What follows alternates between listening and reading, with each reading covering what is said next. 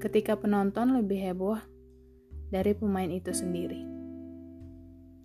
Komentarnya sering muncul tanpa diminta, seolah mereka paling paham dan merasa lebih layak jadi pemain. Sementara mereka sedang berada di luar lapangan. Mohon maaf, Anda tahu posisi Anda di mana? Ya, begitulah para penonton. Bisanya cuma cuap-cuap atau ngedumel di depan layar, atau minimal di dalam hati.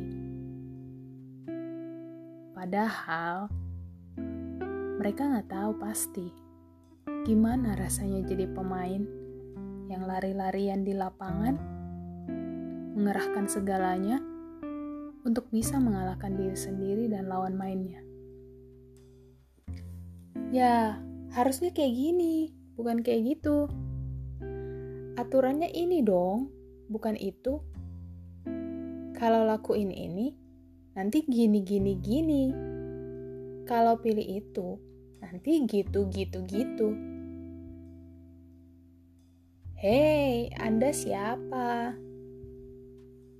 Kalau hidupku berbeda denganmu, apanya yang salah? Apa aku harus menjadi pengikutmu untuk memvalidasi hidupku sendiri? Please, jalan hidup orang itu beda-beda loh. Kau jalani hidupmu. Ku jalani hidupku.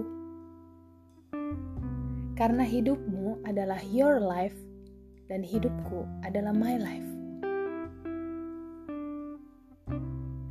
Kalau it works di kau, apa jaminannya itu bakalan works juga di aku?